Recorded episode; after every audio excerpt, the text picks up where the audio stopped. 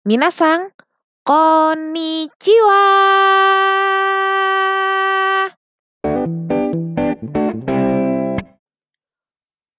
Futōkō itu apa sih? Jadi bisa dibilang futōkō itu adalah sebutan buat orang-orang yang gak mau sekolah. Kenapa gak mau sekolah? Karena sekolah itu gak enak buat mereka. School is painful. Gitu. Nah, teman-teman yang mengalami futōkō ini seringkali akhirnya menutup usianya sendiri alias bunuh diri. Ini sangat menyedihkan ya. Dan aku juga dengernya cukup terluka gitu. Mungkin teman-teman yang nge-follow aku di Instagram, aku juga nge-share ini ya. Dan aku bikin emotikon nangis gitu. Karena memang itu sangat heartbreaking sih buat aku gitu ya. Tapi kenapa sih futōkō ini bisa terjadi? Penyebabnya apa? Ternyata futōkō alias fenomena anak-anak yang gak mau sekolah ini terjadi karena pertama, kondisi keluarganya gak sehat. Kedua, ada konflik dengan teman atau guru. Dan ketiga, mereka adalah korban bully. Emang di Jepang itu orang-orang tuh biasa banget dibully ya. Bahkan artis-artis Jepang itu seringkali dibully, saking dibulinya yang gak kuat dan bunuh diri gitu. Nah, emang budaya bully ini ngeri sih di Jepang ya. Kalau di Indonesia ngeri ya, di Jepang juga sebenarnya gak kalah ngerinya gitu. Jadi kalau kita lihat Jepang itu indah ya, sekali lagi ya, gak ada negara yang gak punya sisi gelap. Semua negara pasti punya sisi gelap.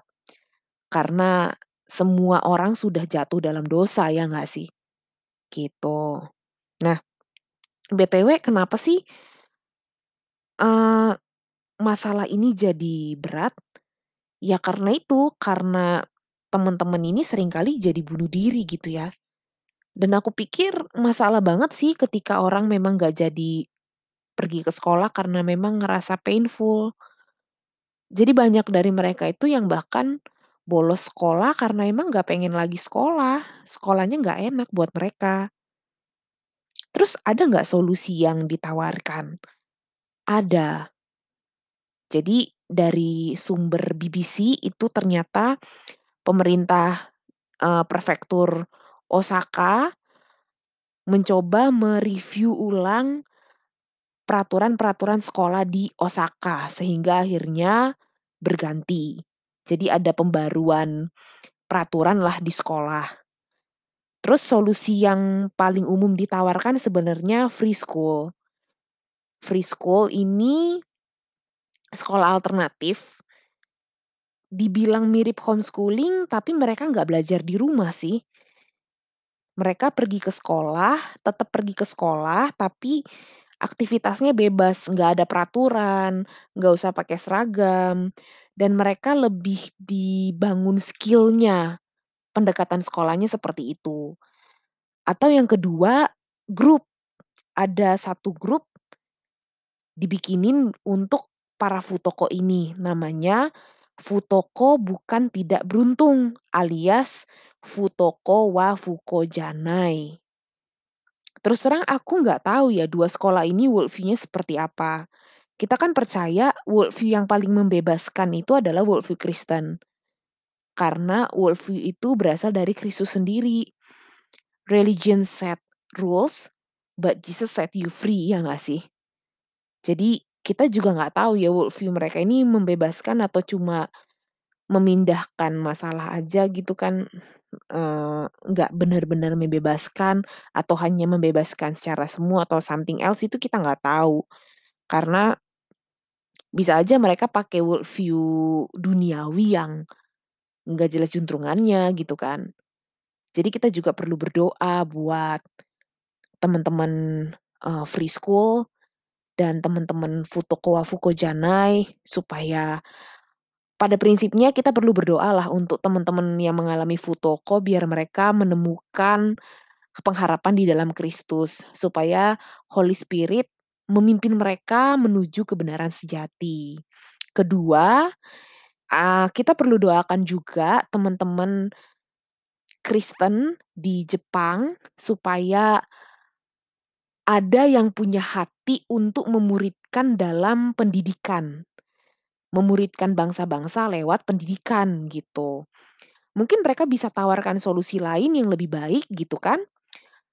Atau mungkin mereka bisa bikin free school sama grup Futoko yang memang bisa menolong anak-anak ini bukan cuma pulih secara jiwa tapi juga mengenal Kristus gitu. Kayak gitu sih aku mikirnya ya. Jadi mm, sekali lagi kita percaya worldview yang paling membebaskan itu adalah worldview Kristen. Kita tidak bermaksud merendahkan worldview yang lain, tapi kan worldview itu melahirkan konsekuensi ya. Kalau worldview di luar Kristen itu kita nggak tahu konsekuensinya seperti apa dan kira-kira baik nggak konsekuensinya ya kan. Tapi kalau worldview Kristen kan kita tahu bahwa ini membebaskan kita. Jadi kita juga perlu berdoa supaya Tuhan membangkitkan guru-guru Kristen di Jepang untuk menolong para murid ini supaya bisa bertumbuh di dalam pengenalan akan Kristus. Jadi mereka yang memang bukan orang percaya bisa menjadi orang percaya. Begitu. Untuk konten kali ini aku banyak ambil informasi dari BBC Bahasa Inggris dan dari Japanese Station. Japanese Station ini merupakan news portal berbahasa Indonesia yang khusus bertemakan Jepang. Dia nggak cuma ngebahas anime atau manga, tapi juga isu-isu sosial yang ada di Jepang. Menurutku cukup recommended sebagai sumber non-misionaris gitu ya.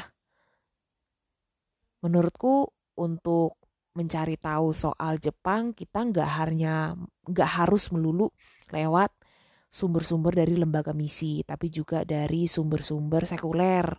Kenapa? Karena jujur aja kalau dari lembaga misi itu kita dapat ya perspektif pemberitaan Injilnya, perspektif pemuridannya. Tapi dari sumber sekuler kita juga dapat perspektif politik di sana bagaimana, sosial, kondisi sosial gitu, itu juga dapat. Jadi sebenarnya sih saling melengkapi ya satu sama lain. Jadi menurutku kalau memang teman-teman punya punya kerinduan gitu, maksudnya punya kerinduan untuk Jepang, harus cari dari dua sisi sih, dari sisi lembaga misi dan dari sisi portal media yang sekuler, supaya bisa dapat perspektifnya secara lebih utuh. Gitu teman-teman.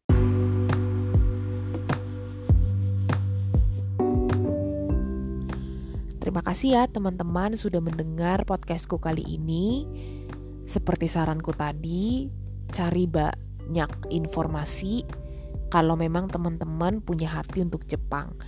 Gak hanya lewat informasi dari lembaga misi, tapi juga dari portal-portal news yang sekuler. Supaya apa? Supaya perspektifnya utuh. Jadi kita bisa dapat informasi utuh dan tahu mau mendoakan apa untuk Jepang. Kalau doanya lebih spesifik kan Tuhan juga akan jawab dengan lebih spesifik ya enggak? Dan ketika kita mengenal Jepang lebih dalam, seharusnya membuat kita semakin mencintai Jepang. Bukan mencintai dalam arti kemudian kita jadi mengkhianati negara lalu jadi warga negara Jepang, bukan gitu sih. Kita mencintai Jepang karena kita tahu hati Tuhan ada di setiap suku bangsa termasuk suku Jepang, gitu kan? Jadi kita juga perlu berdoa buat teman-teman Jepang supaya Tuhan pulihkan negeri mereka, supaya Tuhan berbelas kasih dan menambah-nambahkan murid-murid baru, disciple-disciplenya untuk bermultiplikasi, disciple making disciple di Jepang. Terima kasih teman-teman. Sampai ketemu di podcast selanjutnya.